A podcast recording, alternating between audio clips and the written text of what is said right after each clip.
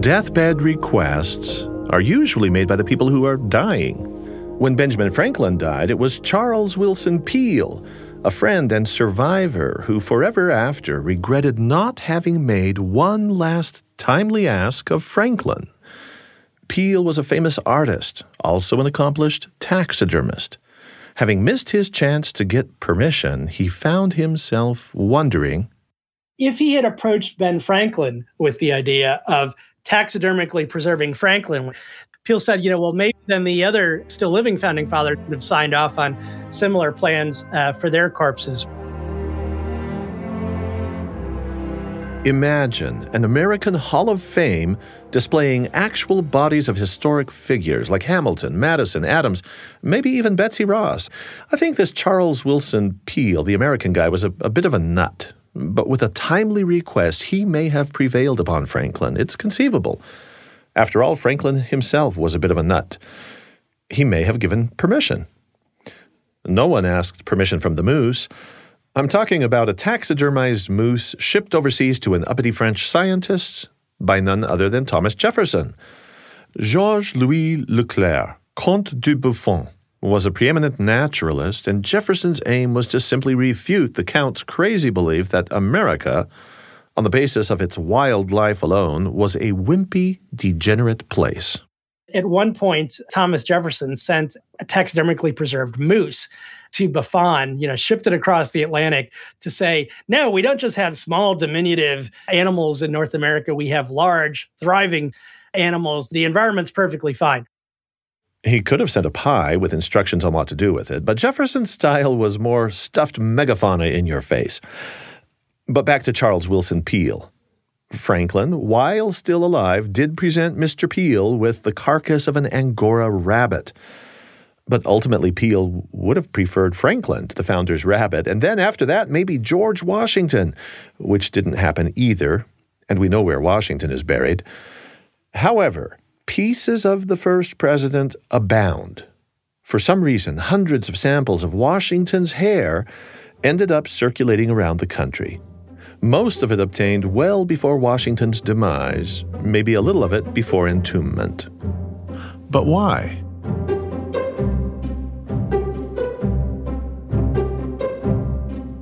The past is never dead. It's not even past. William Faulkner penned those clever words. And if Faulkner is right, then it would also be true that anyone who cannot touch the past doesn't really have a present. I'm Marcus Smith, and this is Constant Wonder.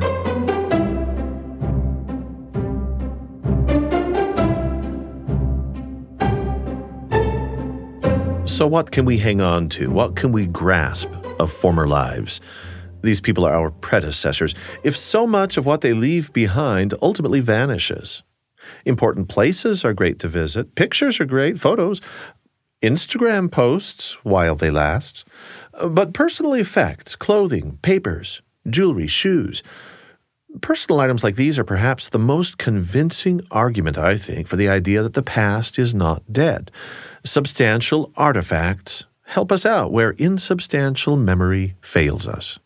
But even more impressive than the stuff that somebody once owned and left behind might actually be remnants of an actual person, like bones or ashes. But let's talk about hair. I was doing research years ago on how early Americans remembered the American Revolution and founding. And I was talking to an archivist at Independence Hall, National Historic Park. And I told her I was beginning to come up on multiple cases in the early republic where people had preserved locks of Washington's hair, George Washington's actual hair. That's Keith Beutler, author of George Washington's Hair How Early Americans Remembered the Founders. Beutler is a history professor at Missouri Baptist University some of these, you know, could have been spurious. The paper trail on a number of these was was quite good.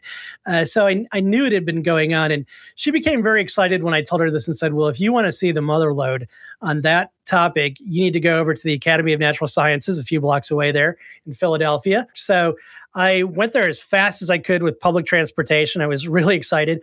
When I got there, the archivist he showed me a collection of hair, human hair, done by Peter Arrell Browne in the mid 19th century. Browne was a prominent a lawyer in Philadelphia at the time, but also as he saw it at least, a man of science. And he was a leading member of the Academy of Natural Sciences. And in that capacity, he wrote to people all over the country and he collected locks of hair from the leading founders of the United States. And he additionally collected hair from other people, from, for example, insane asylum inmates and um, people of various races. And he even collected the hair of animals. And he taxonomically put these into his collection, which he called his hair pile in various uh, ways. But he had in particular what he called his presidential hair book. And that was one of the first things I looked at. And it was a, it devoted a, a page to each of the first 15 presidents of the United States. So Washington through Buchanan. And for each president, Browne had in that book a lithograph image of the president and then a lock of hair that he had of that person that he'd acquired from them or from their heirs depending on when he acquired it browne himself died in 1860 so unfortunately he didn't get abraham lincoln's hair which was a little you know disappointing to me. But i was still stunned. I, I couldn't believe as i was leafing through this that right in front of me were these uh, locks of hair from you know each of the first 15 presidents. So Adams, Jefferson, and of course, you know, Washington and, and the others. And I looked at Browne's uh, collection of his his archives, basically, where he took made copies of the letters he sent to the families and where he kept the incoming correspondence from them. And because I work in this period so extensively, I can actually recognize the handwriting of a lot of members of these families. And I knew this is the real deal, you know, as, as far as anyone could say. And so uh, that really uh, pushed me to focus heavily on this phenomenon of collection of physical artifacts of the founding fathers. Did you have reverence before the, these? You know, you're opening this book, and there's the hair of 15 presidents. Well, now you're going to embarrass me, but absolutely I did. I mean, it is still, if I'm being completely honest, one of the more striking experiences of my, not just my career, but I will say with some embarrassment of my life, you know, because it was strange to be alone uh, with these artifacts and to see good evidence that they were the real deal. And later, it reminded me of an experience I had because I, I spent 20 years really researching uh, the the memory of the American Revolution in the early United States, and I was in a different archive in Philadelphia, the the um, American Philosophical Society, one day when, unrelated to my research. Um, Neil Armstrong, who was still alive at the time, the, the moon man, you know, the first person to walk on the moon, came to the APS to receive an award. And a, an archivist said, You want to go see Neil Armstrong at lunch? And I said, Sure. And we walked over to where Armstrong was speaking, and it turns out he was just coming out at that time. I ended up accidentally in the queue to shake his hand.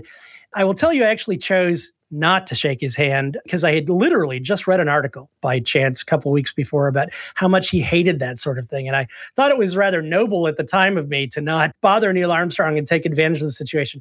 But I have to tell you that I think about that probably at least once a year today and think it would be such a better story to tell my kids that I actually touched Neil Armstrong instead of, you know, that our eyes just met. And it's such a seemingly such a primitive thing, but I really think it speaks to the human thirst for incarnation for the actual presence of each other physically. And I think it's something maybe we all understand a little bit more acutely in the aftermath of the COVID pandemic. Uh, in many cases, people were physically separated from each other, and and Zoom just couldn't make up the difference. You know, so I think there's something mysterious involved. And yes, to to go to your question, I do feel a sense of, of reverence when I see these artifacts in a certain way. I do. In addition to being a history professor, Keith Beutler is also a practicing and believing Christian. So when he says he feels reverence for artifacts, well, you can rest assured that he's perhaps just venerating them, not idolizing or worshiping them, but encountering the presidential hair book in Philadelphia did move him in a visceral, kind of gut level way. For him, touching the hair of George Washington was a bridge to the past. It would be for any of us a reminder that those who went before are more present than we often suppose. What were the motivations of Peter Arrell Browne, the man who collected that hair? Well, it turns out that he had some weird ideas about what we could learn from Washington's hair, ideas that were typical of his day, appalling in ours. Well, I really wondered what his larger scheme was, uh, particularly given that he was collecting hair also from, shall we say, other extreme personages as he would have seen them, such as insane asylum inmates. And I had my answer by the time I left that day because I found tables where he would systematically compare physical features of the hair from these different cohorts, from, for example, American founding fathers uh, to the hair of, say, insane asylum inmates and to uh, people of various races. And he would look at the tensile strength and various attributes that he thought he detected under his microscope. And I could tell that he was building an algorithm to try to tease out the character, including the moral character and fitness of people by their hair. So this was all part of something I had already seen uh, developing in the in, on the scene of early American memory culture, which was attention to what they called in the 1820s physiognomy, uh, to scientific, they would have said, but these later were shown pretty conclusively to have been pseudoscientific theories that that tried to tease out people's character from their physical characteristics and really ended up because they were pseudoscientific really ended up as in browne's case just ratifying people's prejudices. So uh, in the most extreme example, Browne later in later years in 1849 is going to literally take a lock of Washington's hair, compare its physical features to lock of hair of uh, of someone of a different race, uh, uh African American, and uh, Native American. Sample size one, sample size one, sample size one. You can already see there's a problem here uh, in terms of it ever approaching real science, and he's going to use it to reify his own racism to argue that Washington had the perfect hair uh, and that by synecdoche uh, that Washington's race was superior. It's obscene stuff, uh, but unfortunately, I think the real story is it was deeply sincere on his part, on Browne's part. Well, I suppose that our motives in memorializing something as we preserve stuff to shore up our fallible memories well, these motives range from honoring and venerating to merely hoarding, maybe even justifying racist attitudes and behaviors, as in the case we just heard about. But keeping people or parts of people around, it gets even more weird in American history. So let's, dare I say, flesh out that story of Mr. Peale, the painter and taxidermist. Even people who don't know Charles Willson Peale by name are often familiar with his famous portraits of our nation's leading founders. Until speaking with Keith Beutler, I had no idea just how close Benjamin Franklin came to being stuffed and mounted like some faithful poodle named Fido. We all loved Fido, but his spirit has crossed over Jordan to the promised land. God rest his soul. I begin my book with Charles Willson Peale a veteran of the American Revolution, had been an officer in the war, knew Washington, George Washington, and other leading founders personally. And in after years, in, in Peale's old age, particularly in the 18 teens and 20s, he really became focused on trying to convey the, the memory of the founding of the nation, uh, to his thinking at least accurately, to the rising generation of, of young people who, who had not been alive at the time.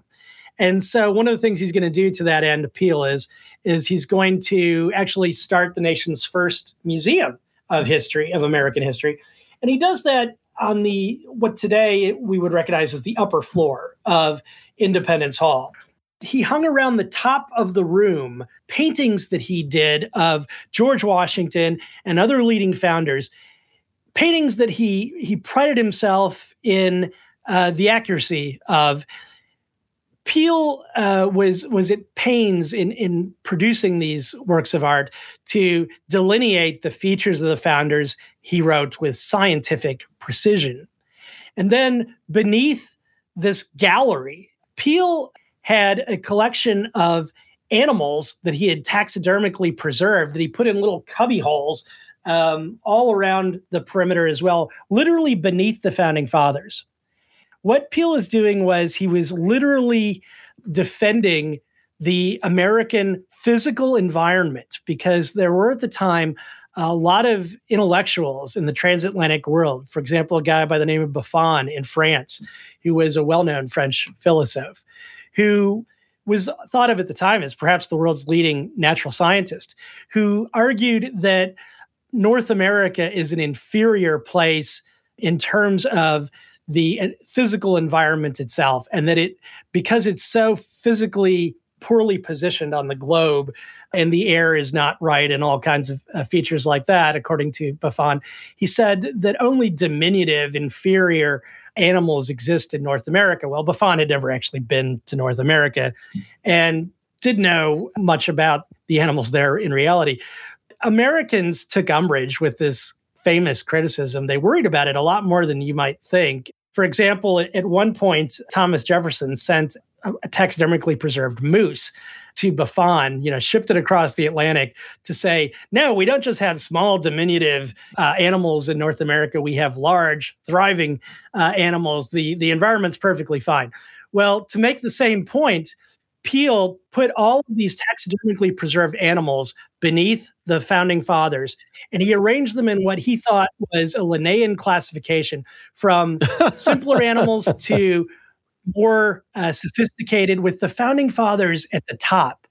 I mean, it's almost Darwinian before there was Darwin, you know, but that in the in the in the taxonomy of species, that Homo sapiens are at the top, but not just any, any Homo sapiens. George Washington and friends are the greatest ever.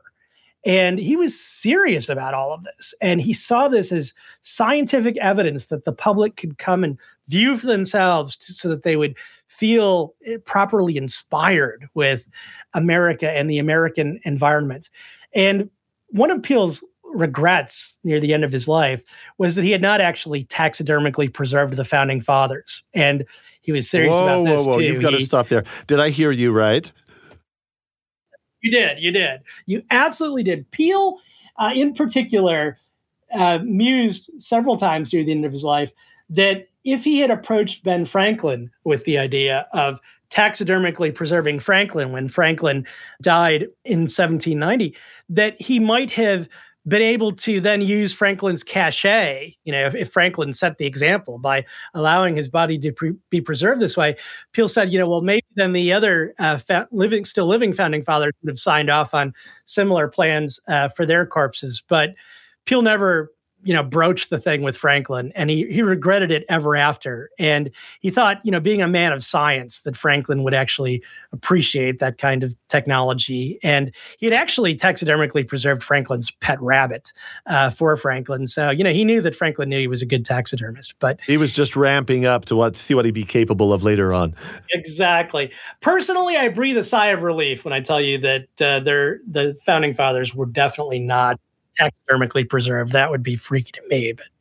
Well, you know, what we're getting into here is the whole range of what's possible from keeping a lock of Washington's hair to maybe preserving Lenin in a mausoleum. Yes, exactly. Exactly. Uh, or Jeremy Bentham, you know, if you're familiar right. with that uh, ghoulish display. No, they are similar uh, in many respects. And it, again, I think it has to do with the human thirst for incarnation, for the ideas that we care about to take on flesh and walk amongst us. Okay, this is getting very this is getting very abstract, but I think it's very important. When you say incarnation, yes. the you yes, know yes. when I go and have meat and the, the root of the Latin word, the the you know carnitas, when I go and right, get back, right, we're talking about flesh, and and, and and so you're talking about ideas being made flesh. Yes, absolutely. And if, if it sounds like a, it, this has shades of the Christian story, I think it emphatically does, which ends up becoming an important part of my story because for a large segment of the American uh, Christian religious population in the period that I tend to center the work on, the period of the 1820s, which is when the founding generation, its last members are dying off and the the baton culturally is being handed to the rising generation. And then the question is very uh, important you know will the rising generation uh, care about uh, what is what has come before? Will they remember uh, the founders and and what will they think the import of all that is? Uh, in this moment you might say of of, of truth or crisis uh, in american memory um, people are going to reach out to try to anchor the the patriotic memory that they that most of them do want to hold to they're going to reach out for these kinds of, of relics and artifacts. And while they don't have the the actual bodies of the founders uh, available this is where you get a proliferation of interest in things like locks of washington's hair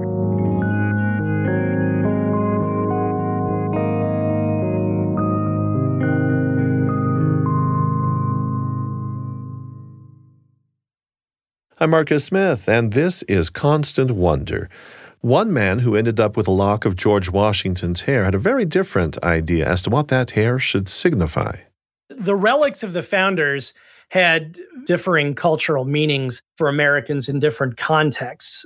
One of my favorites, and a person that I freely admit, my wife could tell you this after I've been researching these topics for 20 years, that I'm kind of obsessed with, is a guy by the name of Hamet Achmet. And he is literally at the center of my book. Hamet Achmet was a black Revolutionary War veteran who fought on the Patriot side with Washington's forces in the American Revolution. Achmet, at the time of the revolution, was, you know, quote unquote, just a drummer boy. But he claimed that later he had gone on to be a servant, was his preferred term. But of course, it, it, it would have been if it occurred almost certainly a, relationship of enslavement working for George and Martha Washington and legally speaking owned uh, by them. Whether that actually happened, you know, whether he had that relationship with them, I I just can't independently corroborate his story. I can show that the evidence is good that he was in the American Revolution and that uh, he was in the right places that in, in combat he probably would have seen uh, in some of these battles washington actually appeared you know at, at, the front so to speak. So he certainly had an awareness of, of washington and uh, other leaders in the revolution and late in achmet's life in the 1820s and 30s living in middletown connecticut he would brandish a lock of hair that he said was george washington's given to him by washington's heirs and it's a wild story, Marcus, but you know, for the longest time, I I couldn't find a reason why the Washington heirs would have given that to him uh, in particular. I just couldn't find a, a, connection between them and him that I could verify in any real way. And I'm still not, you know, I still can't prove the the validity uh, of that artifact that he had Washington's hair, which by the way still exists in the Middlesex County Historical Society in Middletown, Connecticut. They have the hair, but almost as I was going to press, because I work on Achmet all the time, I keep finding more documents about this. One, you know, impoverished African American uh, drummer boy from the revolution. It's amazing. And I found evidence that he did, in fact, have a relationship with one of Washington's lineal heirs. Washington had children, but he had inheritors, you know, and uh, adopted children, in effect. And one of those heirs had actually donated some money to Hamet Achmet, which is stunning and raises the possibility that the surviving heirs are real. And there's all kinds of evidence that that Hamet Achmet uh, in brandishing Washington's hair that he literally, I mean, it sounds unbelievable, but but the evidence is there that he brandished Washington's hair in juxtaposition with his own hair, and that in in effect, you know, you know, the hair of an African American uh, person at the time was was um, politically charged, and and and Achmet uh, refused to wear his hair in an assimilationist style. There was actually controversy I can show from the sources in the community, and particularly with his wife, who was a white woman. Uh, so he he took his life into his own hands. Achmet did by crossing the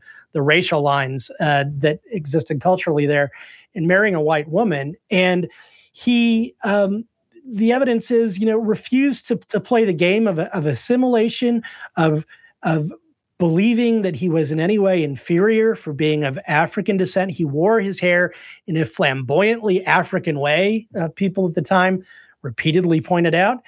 And it was a little bit like the politics of hairstyle in the 1960s with black activists, I, I think. And this is just an amazing case because I think the evidence is that he was saying, um, I have a piece of the hair of the ultimate white guy, this founding father George Washington that I knew, and and you don't, you didn't know him, you know, like most most of his hearers, and I helped uh, him win the revolution, and I, you know, knew him personally. Uh, that I am in effect a founding father myself. And Achmet took great pride in the fact that he ended up legally getting a pension as a Revolutionary War veteran And the evidence is that he was resisting a surging discrimination against African Americans in the United States at that time in the 1820s and 30s, and in particular, a colonizationist movement, as it was called, right there in Middletown, but also in much of America, that wanted to send people like him, quote unquote, and it's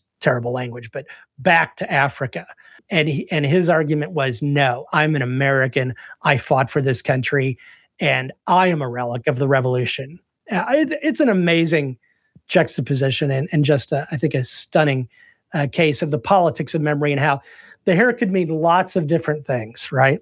Well, it sounds to me like his possession of that hair that belonged to George Washington was a physical argument that that was more or more or less irrefutable because he his words would mean right. much less. Absolutely, it gave literal concreteness to his claim of affiliation with that founder George Washington and more largely with the founding, and uh, that he expressed the idea that he was a player in that in that dialogue of American memory and meaning.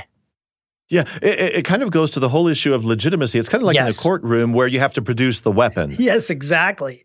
No, that's exactly right. Um, he he delivered the body uh, quite literally here, his and Washington's. In his pension application, uh, Achmet, uh, you might say boasted, but he certainly pointed to it as evidence. He said, I, I bleed daily from a wound suffered at the Battle of Germantown. And so he's saying, my own body is evidence of my connection to the founding, my legitimacy.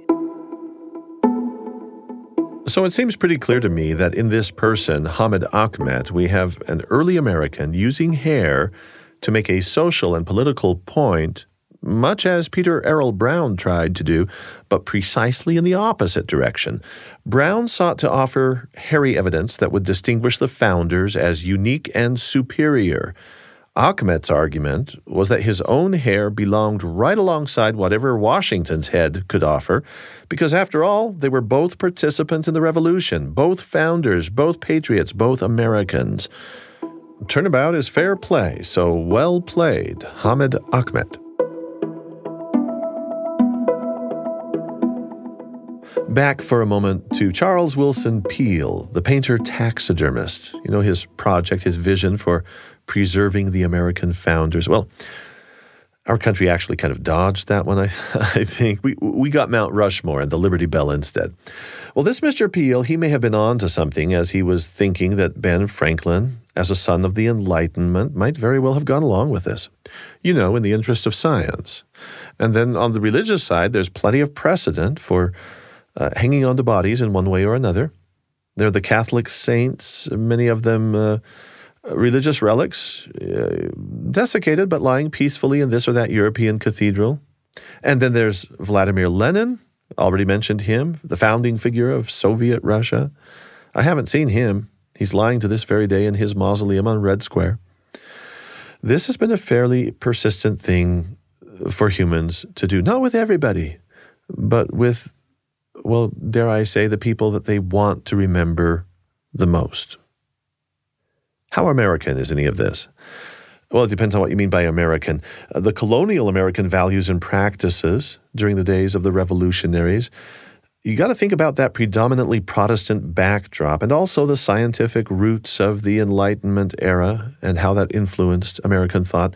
Colonial America had indeed veered away from the old Catholic style reverence for saints or the preservation of bodily remains as religious relics it was very awkward for large segments of the population, such as American evangelical, because the American evangelicals are going to pride themselves in not being quote unquote, this is their term, not mine, popish, and in not holding to, as they would have said, idolatrous relics as they charged the Catholics did with, you know, veneration of relics of the saints, pieces of the true cross, that kind of thing. And yet, many American evangelicals are going to be more than happy, as my book shows, to to become very interested in an attempt to acquire and preserve relics of the United States founding fathers. And the question becomes, how do they square the circle? And the answer is that they're going to lean on scientific in most cases, we would say they turned out to be pseudoscientific theories about why we need physical objects to preserve memory. And the evangelicals in America would say, oh, we're not actually venerating these things idolatry. We're just using them as physical anchors of memory. And the new science of memory shows that you have to have these things to, to keep uh, memory solid. The idea that you want to be close to something and you want to bridge that gap this is as simple as wanting to have, you know, if I could hug my father again, he's now deceased, you know? Um, yes, yes. There's, there's just something Mine here too. that is right. so profound going on in terms of trying to reclaim what is lost. Yes, I think that is absolutely right. And that touches me profoundly too. I lost my father a number of years ago to cancer. And for me, you know, as, as an evangelical teaching at Missouri Baptist University, I mean, I, I do think in terms of the promise of the resurrection, you know, uh, of, of Jesus and the, the, the story of that incarnation. And um, I think it's deep in the human soul to want and, and maybe even to expect to be reunited with the loved and lost, uh, not, not just conceptually connected to them, but to be once again able to to hug each other or whatnot. Um, it speaks to some profound things, and I think uh, applied to the to the memory of the American Revolution of the nation, I don't think anyone I would hope wants to create a, an actually you know idolatrous, uh, absurd. Uh, overweening level of, of veneration but i i think this tells us that the artifacts that you find in museums are always going to be important. For the most part, as historians, we tend to focus on ideas that are preserved documents sure and it's it's nice to have the original autographs but in many cases once we have them transcribed we have seemingly pulled much of the meaning out of them and yet i i think there is a, a place and will always be a place for shall we say original artifacts. I mean think about how we have the declaration of independence you know on display at the national archives and we juxtapose it by the Constitution, and we have Marine guards, you know, that protect this. Um, it's not as if we would lose the actual text, uh, what the words are, if if the originals were destroyed. But the tangible originals still mean so much to us. So what I need to do now is make sure that you retract your earlier statement of being embarrassed at all. These things should not be embarrassing yes, yes. to us. You're right. No, you're absolutely right. Um, it's it's it shows that we're human perhaps in the best possible way. That's right. As human beings we have bodies and not just souls and the two are really of a piece for us and and matter together for us. So what if personally you are not particularly interested in or invested in the idea of keeping hair around to memorialize people of the past you know, actually, it may well be that diminishing enthusiasm in America for collecting hair uh, coincided with the arrival of a new technology called photography. And that calls for a sequel to this episode of Constant Wonder. In our next installment, we're going to talk about how Americans of the Civil War era leveraged this technological miracle of making true to life photographic images in the ongoing quest to keep the past from dying. Special thanks today to Keith Beutler, our guest, author of George Washington's Hair How Early Americans Remembered the Founders. Beutler is a history professor at Missouri Baptist University. This episode produced by Eric Schultzka and Daniel McDonald, sound designed by Parker Schmidt and the BYU Broadcasting sound design team. I'm Marcus Smith for Constant Wonder. Thanks for listening.